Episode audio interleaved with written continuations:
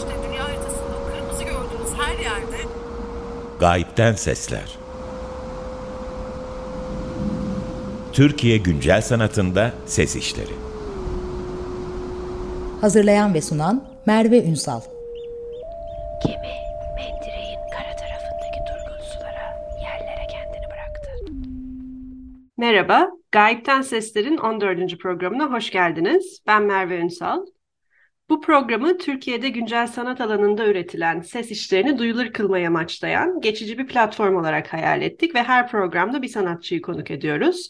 Bugünkü konuğum Selçuk Artut. Selçuk hoş geldin. Hoş bulduk. Bugün Selçuk'un pratiğinde müzik, ses, mekan, kurgu, spekülatif gelecekler gibi olgular üzerine konuşacağız. Ama öncelikle Selçuk'tan pratiğinden kısaca bahsetmesini rica edeceğim. Tabii ki. E, yani ben akademisyen ve sanatçıyım. Sanat olarak ise yani aslında akademisyen olarak da anlattığım hikaye şey e, derste genellikle ses malzemesini çok yoğun olarak kullanıyorum. Biraz daha evveliyatına gidecek olursak bana bunu e, herhalde yoğunlaştıran sebep de müzisyen olarak e, kariyerimde bir noktaya varmış olmam.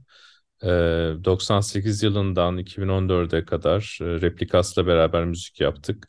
E, bu süre zarfında ise 2002 yılında Sabancı Üniversitesi'nde ders vermeye başladım ses üzerine. E, ve 2005 yılında da İngiltere'de ses sanatı üzerine yüksek lisans yaptım. İngilizcesiyle Sonic Arts diye geçiyor. Ee, ve yani bir heykeltıraşın taşı yonttuğu gibi aslında ben ses malzemesini alıp ondan sanat eserleri üreten bir e, yapıya e, yeteneğe sahibim diyebilirim. Herhalde genel, genel anlamda konuşmak gerekirse. E, 2013 yılında da teknoloji felsefesi üzerine doktorumu tamamladım. Yaptığım işlerde şimdi bir, bir, birkaç örneğini göreceğiz.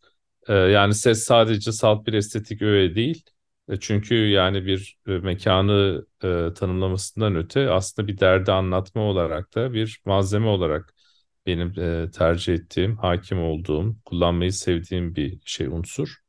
E, bu yüzden aslında kendimi sanatçı olarak tanımlamayı e, genel anlamda tercih ediyorum. Ses bazen hiç olmuyor da biliyor. Yani yaptığım işlerin tamamı aslında ses içerikli değil.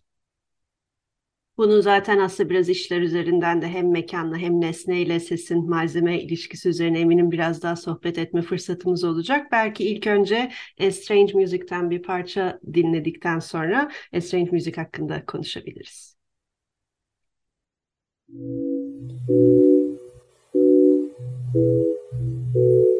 Evet,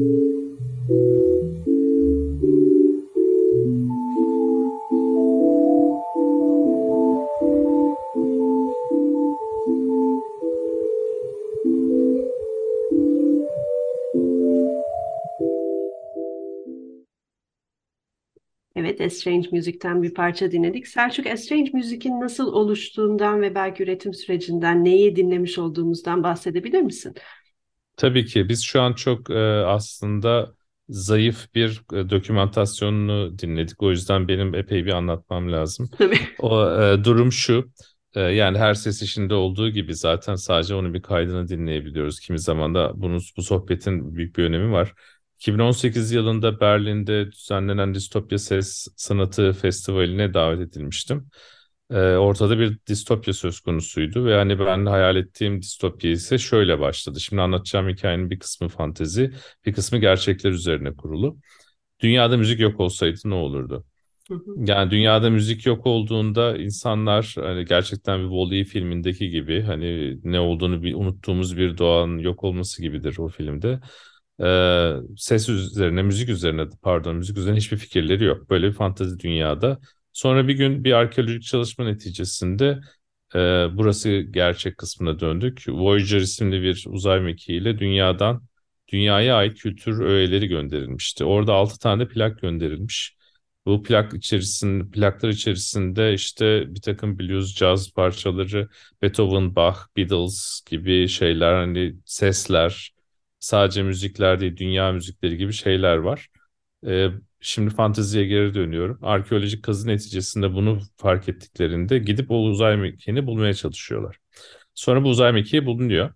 İçinden plaklar çıkıyor ve bu plaklardan yola çıkarak müziği insanlar tekrardan tanımlamaya çalışıyorlar. Şimdi teknik kısmına gelecek olursak Aslında bunun içerisinde yapay zeka kullandım. Yapay zeka neticede bir korpus yani bir kütüphaneyi kullanarak oradaki örüntülere bakarak onlara benzer bir içerik üretiyor. Benim yaptığım işte de yapay zeka bu uzay mekiğinde bulunan yani gerçek manadaki bu e, edinebildiğim ama sayılabilir özelliğe çevrilebilen yani notası veya midye dönüştürülebilen şeylerden bahsediyorum. Yola çıkarak yeni besteler üretiyor. Yani e, insanlara müziğin ne olduğunu anlatan, dikte eden belki de insan öğrenme, makine öğrenme değil de insan öğrenme gibi bir şeyden bahsedebiliriz. Bu böyle bir su deposunda bir enstelasyon olarak yapmıştım. 5 ya da 6 hatırlamıyorum bilgisayar. E, anlık yeni beste üretiyorlar. Beethoven, Bach, Beatles hala isimlerini saydığım ve yani notaları olabilen eserlerden yola çıkarak ve size nota partisyonlarını da gösteriyorlar. Ee, yani çok e, ilgi duyanlar internet sitemde birkaç fotoğrafta bakabilirler. Ve kişiler oraya geldikleri zaman bir uğultu halinde az önce dinlediğiniz kayıtta olduğu gibi müzik dinliyorlar. Ee, yani işle alakadar şu kısmı önemli. Bir bunun üzerine konuştuğum bir konferansta sormuşlardı hani ortaya musunuz diye. E, açıkçası ben beğenmiyorum. Yani hani bu da şey açısından önemli. Hani yapay zeka ile yapılan her şeyin çok iyi olduğuna dair de bir yanlış kanı var. Aslında bu iş neticesinde ortaya çıkan e, estetik e, e, yani bulgu diyelim etmiyor. Ama bu işi e, yani şey e, önüne geçen bir şey değil. Böyle olmasından memnunum ama dürüst olarak söylemem gerekirse hayır. Çünkü ee, yani amacım zaten bu. Bir müzik e, ortaya çıkarabilmek, jenere edebilmek, e, var olan korpustan yani sanki bebek adımlarını atan, müziği tekrar yeniden anlamaya çalışan bir e, kendiliğinden gelişen bir organizmadan bahsediyoruz bu işte. Hı hı. Burada aslında söylediklerinden özellikle işi ilk dinlediğimde ya da ilk hani hem metin hem de fotoğrafla birlikte o da bir dokümantasyon olsa da yine de bir şeyleri daha farklı tecrübe etmeye izin veren e, bir şey. Bir taraftan hep şeyi düşünün üretim, e, estetik ve öğrenme ve aslında senin müellifliğin ya da senin oradaki müdahalenle ilgili de bir sürü veri içeren. Yani orada korpus olarak sen de varsın ve o korpusun ne kadar içine girip ne kadar girmediği işin üretim sürecine ne kadar dahil olduğu ve tabii ki müzik ve ses gibi bir alanda da o yani sen ilk başta kendinle kendinden bahsederken de yontmaktan bahsettin. Oradaki bu yontunun yontuyu bu şekilde yapmaya seni iten şey neydi diye sormak istiyorum. Bir spekülatiflikten spekülatif ve fantaziyle olan aslında geçişlere de işaret ettin. Çünkü orada bir hı hı. hani gerçeklik var, spekülasyona geçiyor sonra geri geliniyor. Orada belki seni bu şekilde düşünmeye iten neydi ya da senin burada ilgini çeken neydi? Yani ben yani özellikle de böyle bir generatif kendinden üreyen işler ya da işin içerisinde algoritmalar varsa e, bir iş aslında zamanı başka bir şekilde e, kullanmaya başlıyor. Başı ve sonu olan bir şeyden değil de bir andan konuşmaya başlıyoruz. E, bu iş özelinde de iş sürekli yeni işler üretiyordu. E, ve yani aslında eser kendini icra ediyordu. E, izleyicilerin karşısında. E, e, zaten hani kendinden üreyen sanat içerisinde de otonomiyi aslında sizdeki otonomiyi bir nebze olarak e, inşa ediyorsunuz. Esere dair ve hani hedefleriniz yönünde. Sonrasında ise bırakıyorsunuz. bu anlamdaki o esneklik benim her zaman ilgimi çeken bir şey. Çünkü ben kazalar, hani hayal etmediğimiz neticeler karşısına çıkan e, sonuçlar gibi şeylerden çok besleniyorum. E, bu anlamda biraz da eseri dışarıdan bakmayı da seviyorum. O noktada bence sanatçının geldiği anonim olma konu, konumunu da çok e, beğeniyorum. Yani hani yüksek sanat gibi bir yerden konuşmayıp da aslında bu eser e, ben fikri ortaya koydum. Eser şu anda oluşuyor hep beraber izliyoruz da dönüşüyor. E, biraz hani yontma derken aslında Michelangelo da öyle derli yani böyle ben heykeli e, var sadece görünür hale getiriyorum. Bu bu eserde hani sadece benim elimden çıkmıyor. Eser kendi kendine bir yaşantısı olan bir strüktüre dönüşüyor. Ama neticede yani birçok işler için söyleyebilirim yaptığım işler için. Onlar hep bir arayüz. Ee, tıpkı bu anda yaptığım sohbetlerde olduğu gibi ben bu arayüzden yola çıkarak konuyu aslında açabileceğimiz başka boyutlara çekmeyi tercih ediyorum. Yani yapay zekayı konuşabilmeyi, yapay zeka müzik üzerindeki şu an kurduğu hegemonyanın aslında kendi tarafından nasıl eleştiri olarak e, gördüğümü e, gibi şeylerden konuşmayı daha çok seviyorum. O yüzden Estrange Music'in olarak hiç beni bozmuyor açıkçası. Yani harika ve bu bir taraftan da sen konuşurken ben eşikler üzerine de çok düşündüm. O sanatçıların aslında eşikleri ve o geçiş alanlarını ve o belirsizlikleri belki hem görünür hem duyulur kılma ve bizim kendi e, dünya algımızda ve dünyayı üretme şeklimizle ilgili de aslında bir sürü şeyi e, hissedilir kılıyor. Onun için o evet bir şekilde o eşikleri belki hissedebilmek gerçekten sanatta çok önemli bir olgu. Belki buradan e, Two Lines of Rhythm'e geçiş yapabiliriz. E, ilk önce Olur. istersen birlikte dinleyelim. Tabii ki.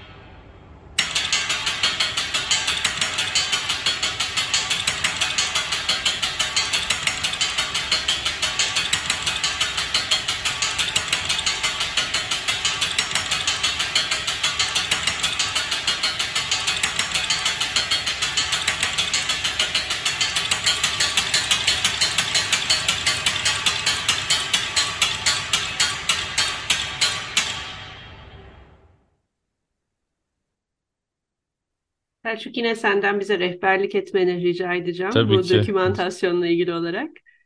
Tabii ben olabildiğince elimden geldiğince tasvir etmeye çalışayım durumu. İsterseniz ilk önce biçimsel olarak hani e, bu seslerin nasıl bir konstrüktürden yani bir yapıdan çıktığını e, konuşmaktan başlayalım. E, mekanında geldiğinizde ki mekan Maxim e, gazinosu oldukça e, geniş yani reverbleri de duyuyorsunuz yankıları da sesin havada kalabildiği bir mekan. Hani böyle bir mekan içerisinde zaten yine ben hani sesin estetik öğelerinin böyle hissedilebileceği bir şey yapmayı e, e, çok uygun görmüştüm. E, tren rayları var bu işte. E, gerçek tren rayları var. E, ve bu tren raylarına vuran da solenoid denilen elektrikle elektrik verdiğiniz zaman elektromanyetizma sayesinde çekiç görevini gören e, bir takım şeyler var. E, tokmaklar var diyebilirim. E, bu tokmakları da ben programlayarak elektronik olarak e, istediğim şekilde kumanda edebiliyorum.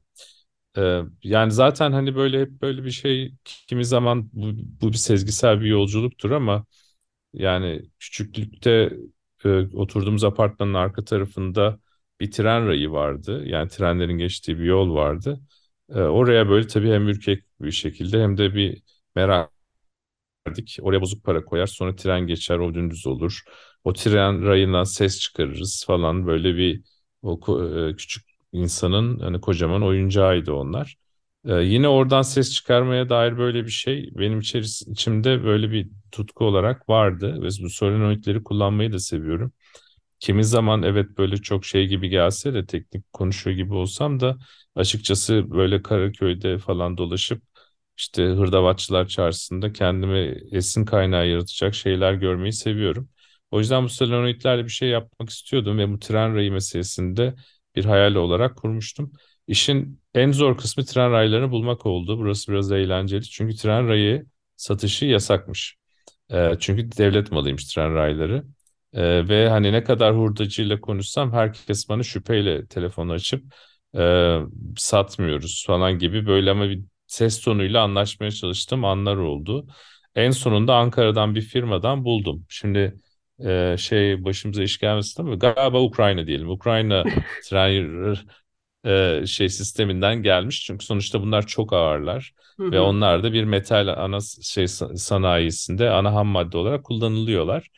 E, bunlardan iki tane e, sipariş ettim. E, bir tanesi 6 metre bu arada bunların ve tanesi 100 küsür kilo.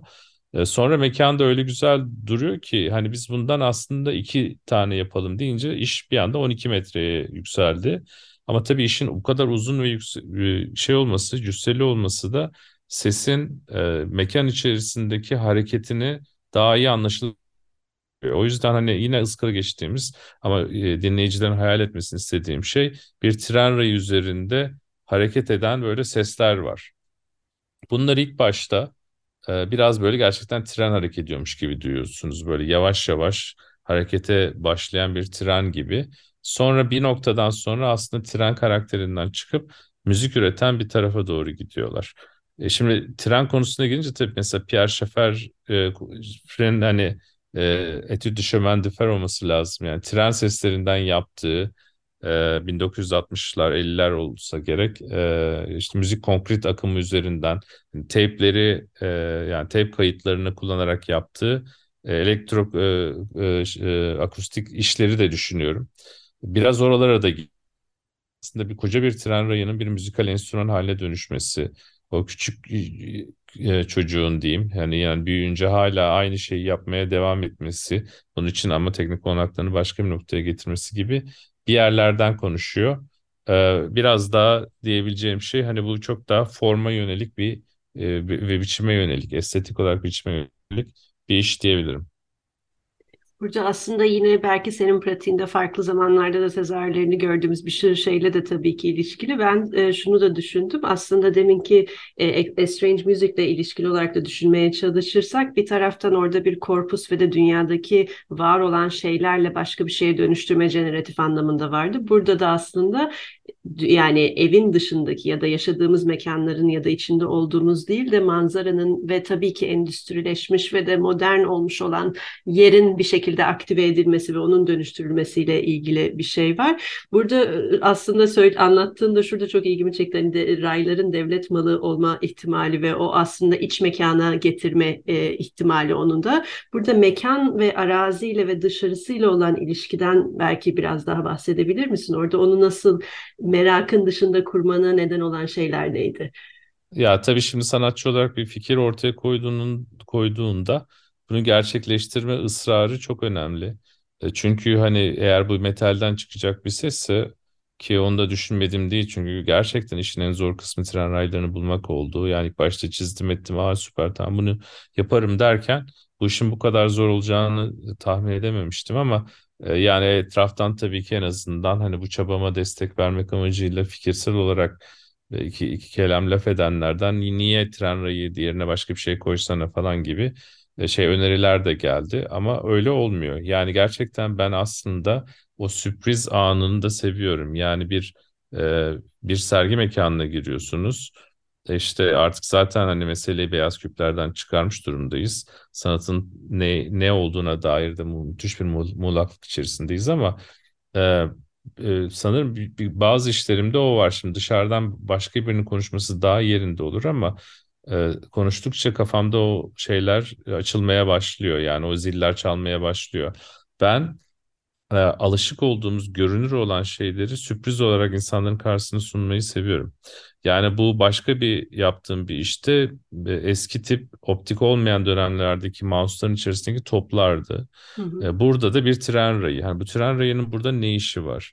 E, Yani biraz bununla başlıyorsun ve ondan sonra gerçekten tren seslerini duyduğunda hayal ettiğin koskoca bir tren senin için o, o mekanda bir cüsse edinmeye başlıyor.